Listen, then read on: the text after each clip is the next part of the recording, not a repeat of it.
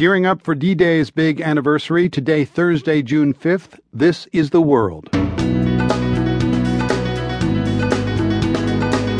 I'm Aaron Schachter in for Marco Werman. Tomorrow will be 70 years since Allied forces stormed the beaches of Normandy, but the power of that day still resonates. This British vet returned this year to remember a buddy he lost. We'll share a Jack Daniels.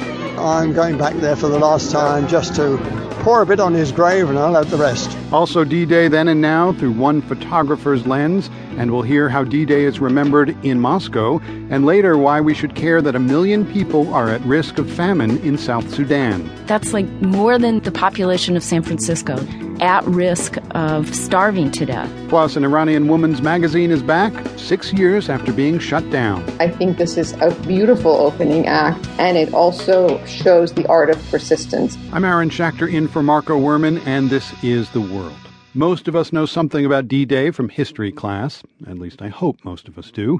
The Allied invasion of Normandy on June 6, 1944, helped shape the world and the United States as we know them right now. But there are still a few out there who lived D Day, and today hundreds of the last surviving veterans of the invasion began commemorating its 70th anniversary. We are gathered here today to remember and give thanks for the lives of the men of the Glider Pilot Regiment. Let us pray. That's from a ceremony today in Portsmouth, England, where many U.S. and British troops gathered 70 years ago to prepare for the mission.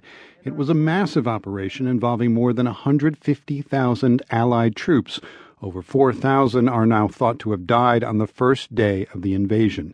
But the assault on Nazi occupied France would eventually turn the tide of World War II. We'll look at that war from both European fronts, East and West, in a few minutes. We start, though, with reporter Jake Cigainero, who sent us this story from Normandy.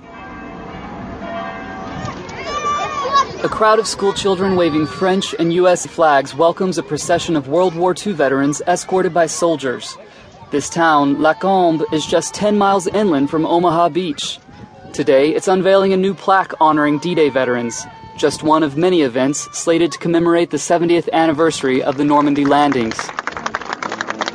The entire coastal region has been preparing for months for the arrival of world leaders, veterans, tourists, and war buffs. They're coming to pay tribute to the soldiers who fought and gave their lives. Even today, caretakers of the German cemetery just outside of La Cambe were mowing the grounds in final preparation for the swarms of visitors. Seven decades after the Allies landed, this is likely the last major commemoration for many who lived D Day. The years have gone by. You know, you, some of us are more lucky than others. British veteran Les Dobinson came to honor his fallen comrades. Dobinson was taken out of his flying squad at the last minute before the invasion. The roommate who took his place in the operation was killed.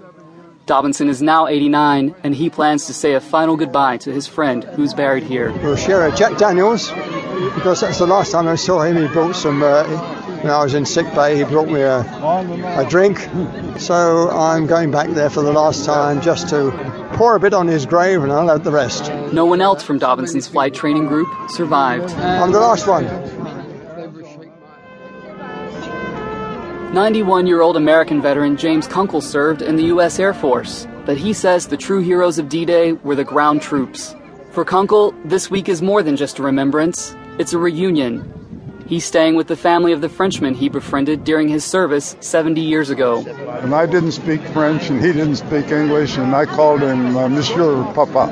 After losing touch for six decades, Kunkel found the family again five years ago with the help of a photograph he took before leaving France. The reception I have had from the French people have, has just been magnificent. These people uh, showed tremendous appreciation for what we did.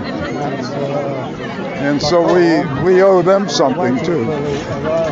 Kunkel's friend is no longer alive, but his great grandson Dominique Legrand recalls growing up hearing tales about Kunkel from his grandmother, who met him when she was just 14. Et euh, nous étions fiers de, de lui, fiers de, de le retrouver. He says they're proud of him, that he's part of the family, and when they're euh, together, euh, Kunkel is like a grandfather.